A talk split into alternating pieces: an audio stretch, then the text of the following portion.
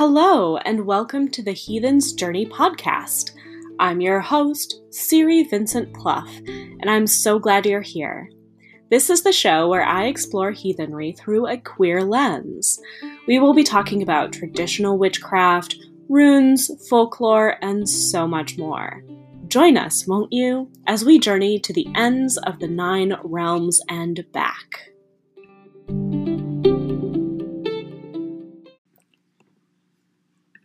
Well, hello there, heathens and weirdos. It has been a while since the last time I recorded a podcast episode.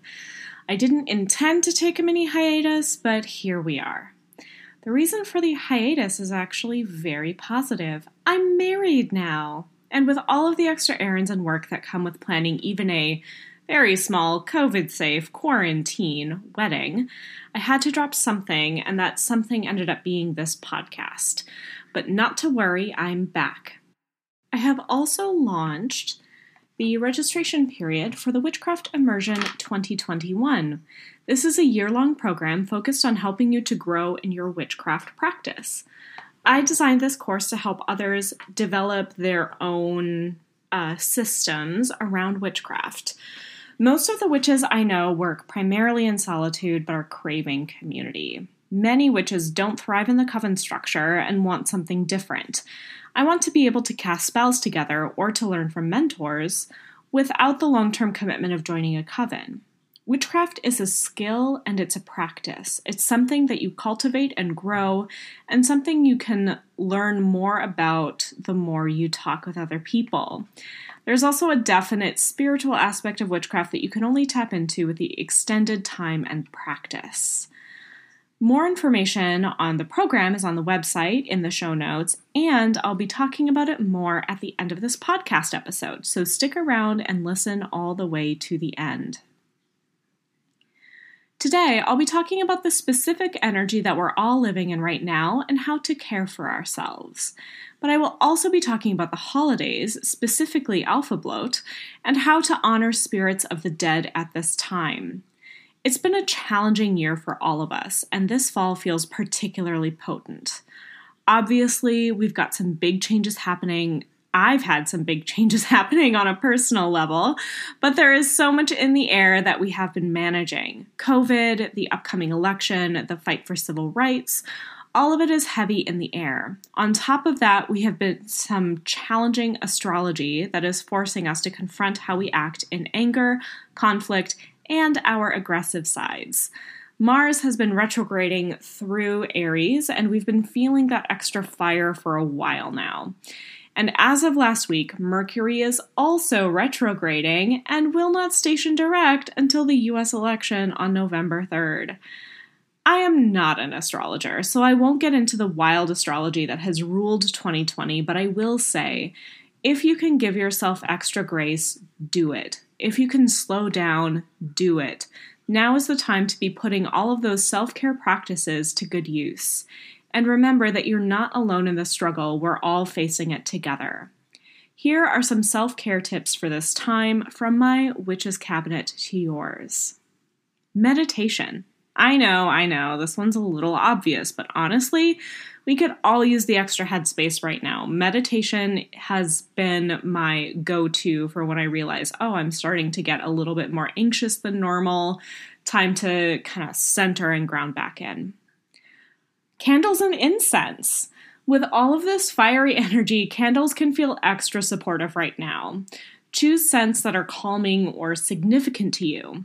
I personally associate Freya with the smell of a specific honey and amber incense, and so whenever I burn that particular incense, I feel her support. Clean your home. We'll talk about this a little bit more later in the podcast, but cleaning your space can have a demonstrable change on your mood. Especially in this, the eighth month of quarantine, giving our homes a refresh is essential. Epsom salt baths. I know that for myself, a witch who struggles with chronic pain, it's been incredibly difficult to manage pain while not being able to get any massage or body work done this year. Yes, baths are often at the top of all those online self care lists, but honestly, a good long Epsom salt soak really helps my muscles and nerves feel better and more functional. Baths can also ease some of the tension from this very fiery sky.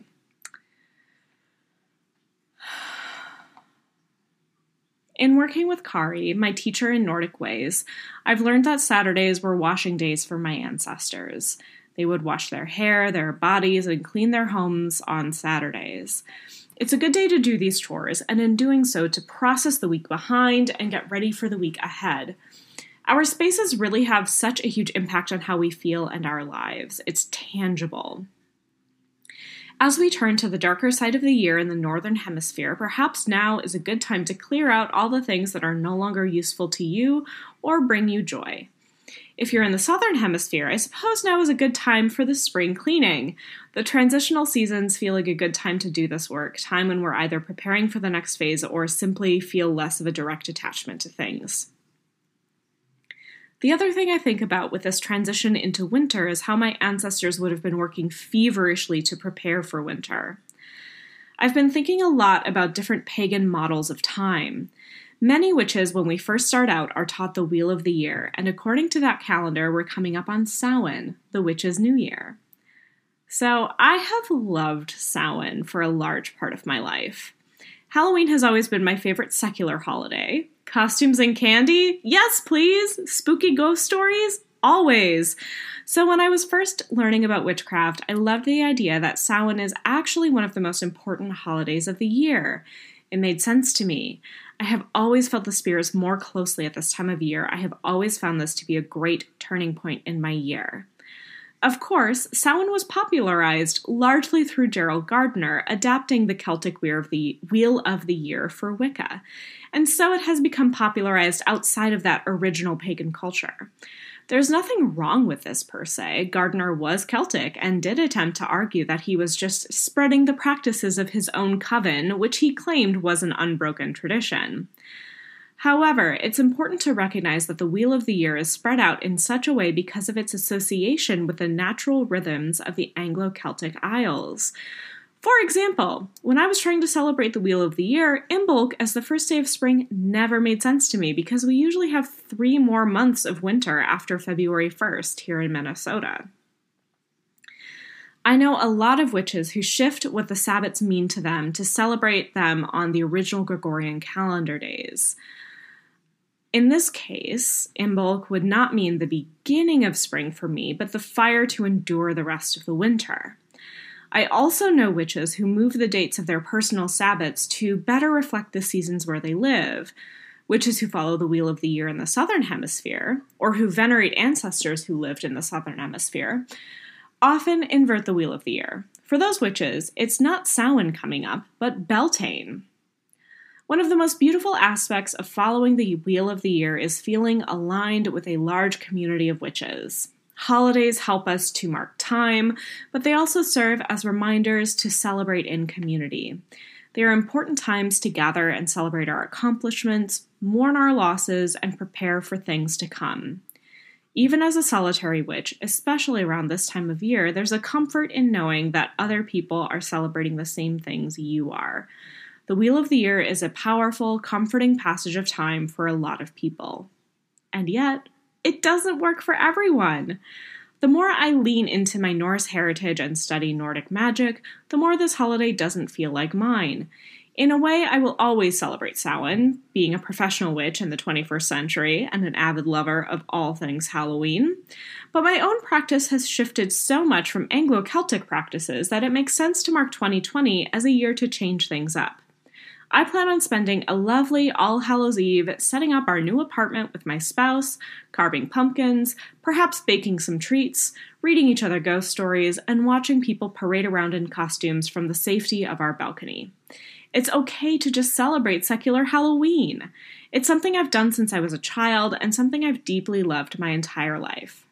But the next day, I will celebrate Alfablot. I'll talk a lot more about what that means after this short sponsor break. Needfire Wellness and Apothecary is committed to offering high quality supplies, information, and learning experience for magic practitioners. The Needfire team believes that magic practice is an internally enriching and transformative endeavor that can look very different dependent on the practitioner. Needfire pays particular care to offering opportunities for learning and practicing Nordic folk magic and folk roots tradition. And I'm so thrilled about this personally, but Needfire Wellness recently expanded to offer an online esoteric apothecary, spell work, and magical resource shop. I love them so much, and I am so excited to share that love with you. Head on over to needfirewellness.com and use code Heathen Journey Podden at checkout for 10% off your purchase of materials or classes. Again, the code is Heathen Journey Podden, P O D D E N, for 10% off your purchase. Enjoy and make magic wildly.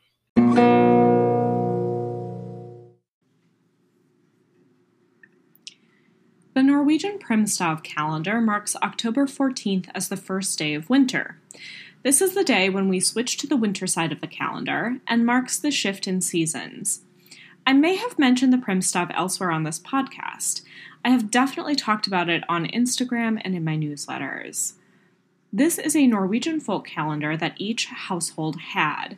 It was a wooden stick with all of the summer side saints' days on one side and the winter side saints' days on the other. The primstav was developed in response to the conversion to Christianity in Norway. The move from a paganism that was so closely related to the land to Christianity and the Gregorian calendar, plus all the saints' days of Catholicism, meant it was a lot to keep track of.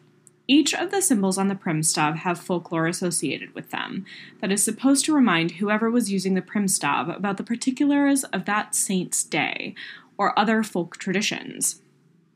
The primstav is then a living relic of folklore. They were often made by hand and passed down through the generations. There are primstavs in Norwegian history and culture museums, both here in the United States and in Scandinavia. As far as I know, my own family doesn't have a primstav, but I have a stick to begin making my own. I've been following the Primstav holidays with a guide, and a group of us here in Minnesota are starting to develop our own ideas of the Primstav. One of the consideration that we, as Norwegian Americans, have to make when attempting to reconstruct the ancestral practices of our people is that the land here has its own rhythm that is different from where our ancestors came from. And our relationship with the land is impacted by the generations of colonization that our ancestors have perpetrated. It's important for us to get to know this land in its own context, but not to appropriate any of the traditions of the people indigenous to this land. One of the most important ways to do this is to get to know the land spirits where we live. Learning about the plants that grow here, the animals that live among us, and to leave offerings for this land are essential. There are many ways to care for the land, but the most important thing is to show respect. Pick up the litter around your home, Perhaps choose a, ch- a tree to check in on and water regularly. Grow a garden that supports the local pollinator population. I love to mark the seasons by following the same walking path through my neighborhood. While I walk, I notice the plants that are blooming at different times of the year, the subtle changes and shifts in energy. I check in with specific trees that I love on the path. If you're interested in phenology, or the study of the seasons and plants, it's always recommended to choose a specific sitting spot and notice the changes around you over the course of the year. When I create my own primstav, I will create it in honor of my own relationship to the land that I live on. Looking at the primstav while living here in Minnesota means that I need to think about whether or not it makes sense to mark the beginning of winter on October 14th. Actually, this does make sense to me. As I'm writing this podcast script, we're getting our first real snow of the year, much to the chagrin of the people I know. Yes, it is still technically fall, but mid October feels like the winter side of fall to me, if that makes sense. This is the date that shows the real shift to winter preparation. at this time, my ancestors would have been preparing the home for winter. This is known as Slaughter Month in Old Norse calendars, meaning this is the time when a lot of the slaughtering and meat preservation for the winter would have been happening. My ancestors would have used as much of the animal as possible hooves, horns, bones, meat, organs, and even this, uh, the hide. This is also traditionally the time of the hunt. Here's another synchronicity in Minnesota. Our hunting season starts in November, a bit later than it started in Norway. Slaughter Month is also the time of the wild hunt in European folklore. I hope to do another full episode just on the wild hunt, but it feels important to introduce it at this time. The Wild Hunt is a time when Odin, in his most ecstatic state, leads spirits around the countryside hunting lost souls.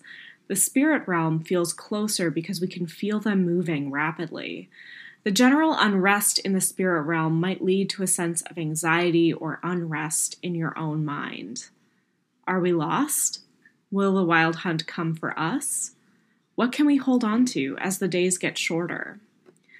Another interesting correspondence that I know of with um, winter and summer and seasons is that when we are kind of slowing down for the winter, it means that the spirits are speeding up. So things were often reversed between our world and the world of the dead or the world of the spirits. That's why so many weapons um, in graves are uh, broken, is because they were intended to be used in the afterlife, and you would break it so that it wasn't usable in this life, but could be used by spirits after passing.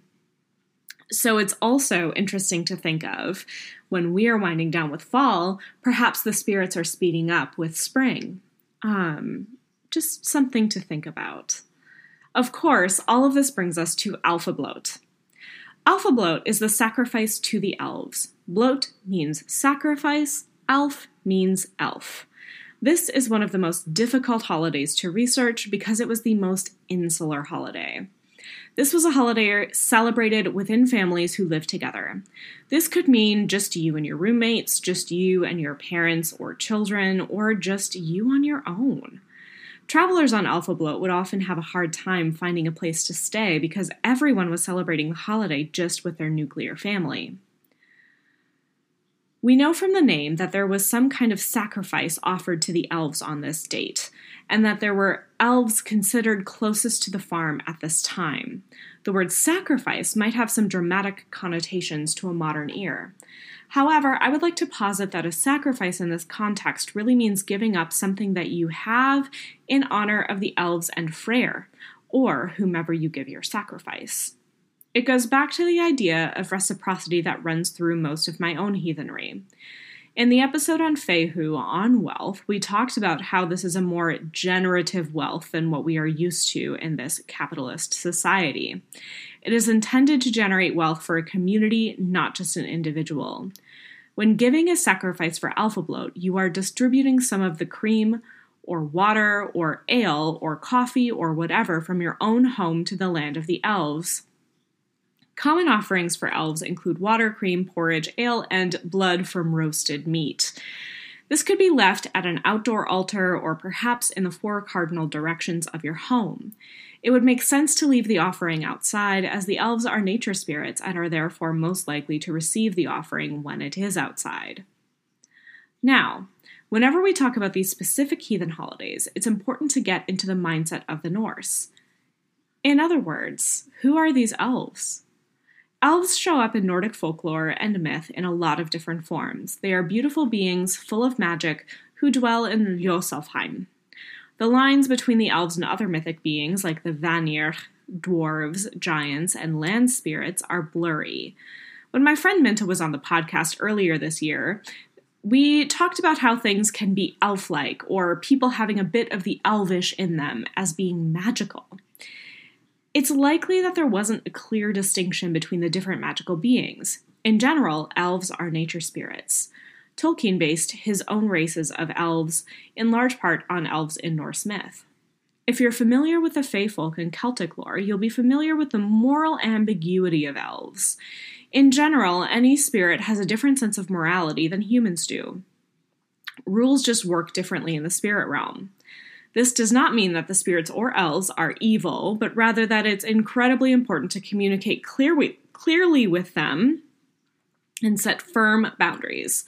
There are some elves, like the Tomte or Nisse, who are household spirits and help to protect the home. There are other elves who may have more nefarious goals in mind, so you need to be careful as you are getting to know spirits. Freyr's home is in the land of the elves, his great golden hall in Ljosalfheim. He is often one of the most prominent members of the Vanir, and this connection means that people associate the elves with the Vanir. There's at least one old poem that refers to the Vanirs as elves, and we can kind of look at other poems that were written on the same topic and see how um, the Vanir and elves are a correlation. Freyr himself is the god of fertility, and so Alfablot can be seen as a sacrifice to him as well, coming at the end of the harvest season. We give our sacrifice to the elves just as we're pulling in the last part of the harvest. It's like giving thanks for the blessings of Freyr this season. It is said that our masculine ancestors turn into elves after death, whereas feminine ancestors turn into Disir, so, in this way, Alfablot is also a time to venerate our masculine ancestors. If you find yourself thinking of your grandfather or great grandfather at this time, it means that he is drawing nearer to you. Your ancestral elves may be protectors, whereas other elves may be more dangerous to interact with. So, of course, at this time, it might make more sense to try to be specific about who you're talking to. If you want to get to know the elves that are direct, um, directly related to you, then now is the time to call them in. It's a common theme in Norse literature that if you meet a traveler, they are very likely some kind of spirit in disguise. In the last episode, the interview with Johannes, he talked about the Seer's Walk and how any person or people that you meet on that walk might be a spirit with knowledge or wisdom to impart, or they may have something important to say about the upcoming year or the whatever you're trying to find clarity around. This could be a part of why this holiday was so secretive. It's just for direct family, and those who are not direct family might be viewed as elves or spirits trying to get in. Part of the reason the elves are so close at this time is that every spirit is looking for a warm place to stay for the winter. Of course, winter was a huge deal to Nordic peoples. In Norway, it was even customary to bring the cattle, sheep, and other farmyard animals into the home to ensure they were safe and warm for the winter. So, any elves who are not associated with a household may be looking to sneak in on this day. Again, it's important to have healthy boundaries with the elves. Coming back to the present, this great degree of secrecy around familial alfablot celebrations means that we have a bit of freedom to determine what we want to do for alfablot ourselves. My teacher, Kari, associates the day to celebrate this with the full moon of late October slash early November. Again, Alfablot is celebrated in Slaughter Month, which doesn't necessarily follow the Gregorian calendar. This year, that happens to be on Halloween, so I am personally planning my own celebrations at this time. I won't tell you what I'm going to be doing because of the secrecy, but rather I plan on giving you some ideas. Paramount to celebrating this holiday is a sacrifice to the elves. Like I said earlier, that could be offerings of cream, porridge, blood from a meat roast, ale, whatever feels right. Because these elves are associated with our masculine ancestors, you can think of things that particular masculine ancestors of yours might have loved. Get out any photos or mementos you have from them and place them on your altar or any other centrally located place. If your great grandfather loved coffee, pour him a cup. It is often customary to leave alcohol as an offering, but think about this before you do it. If the person you want to honor was sober, or perhaps they had a drinking problem, then alcohol is not the best offering. Whatever you leave, whenever you leave offerings to the ancestors, think about who you're leaving offerings to and why. You wouldn't want to offend them or set them off on bad patterns or just give them something they don't want. I think it's also a very good time to set spiritual boundaries. Update the warts on your home for winter and the season of the wild hunt, Perhaps spend some time with the spirits of your specific home. I'm talking about the land wights who protect the land that your home is built on. Thank them for all that they have done over the year and request their continued protection. If you live in the southern hemisphere, think about how you could be giving a sacrifice to the elves for the coming summer. Think about the magic that they have to offer you as you move forward in your year, and think of these sacrifices and offerings as a sort of prayer for a good harvest and active season.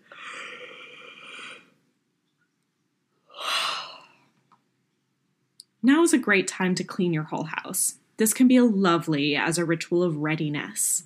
If you are new to heathenry, this could also be a very good time to simply read old folk tales and learn the ways of the elves. Take the day to relax at home with a good book, a cup of tea, and dream of elves. However, you celebrate this fall, know that your ancestors are close and support you. Blessed be.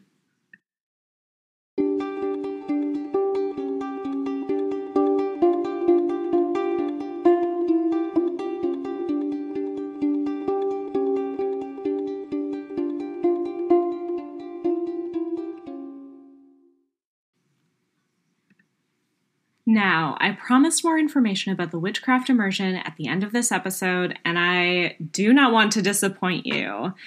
This is, like I already mentioned, my year long course. This is the second year that I will be teaching it, and I am so excited to welcome in a new batch of students.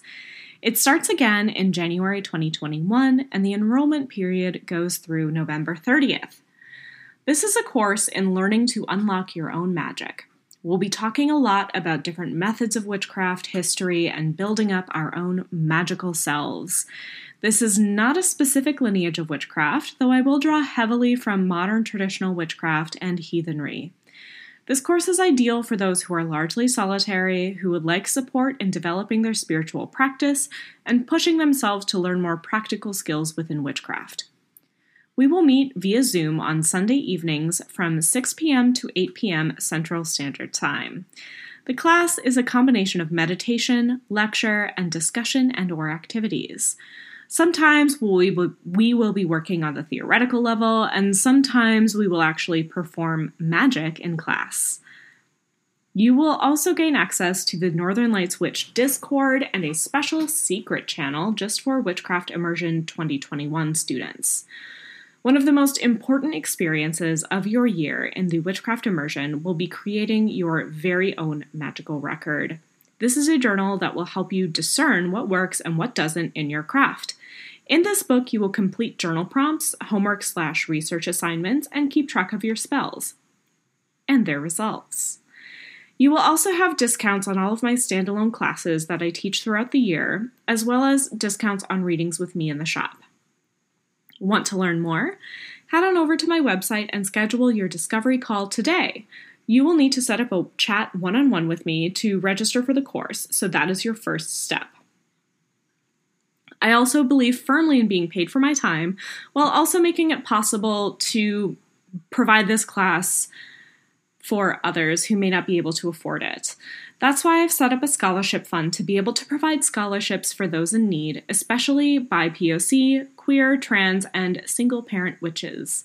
Info for donating to the scholarship fund and applying for a scholarship are in the show notes or on the Witchcraft Immersion page on my website.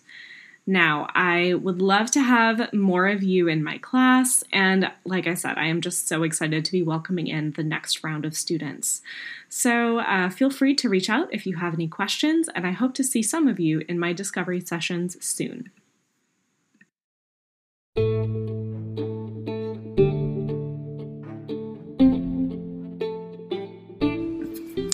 And that is it for today's episode of the Heathen's Journey podcast.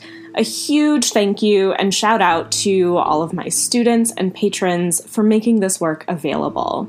If you want to become a patron and support the podcast, head on over to patreon.com slash northern lights witch. I post full moon and new moon ritual guides, rune readings for each of the turning of the zodiac season, and so much more.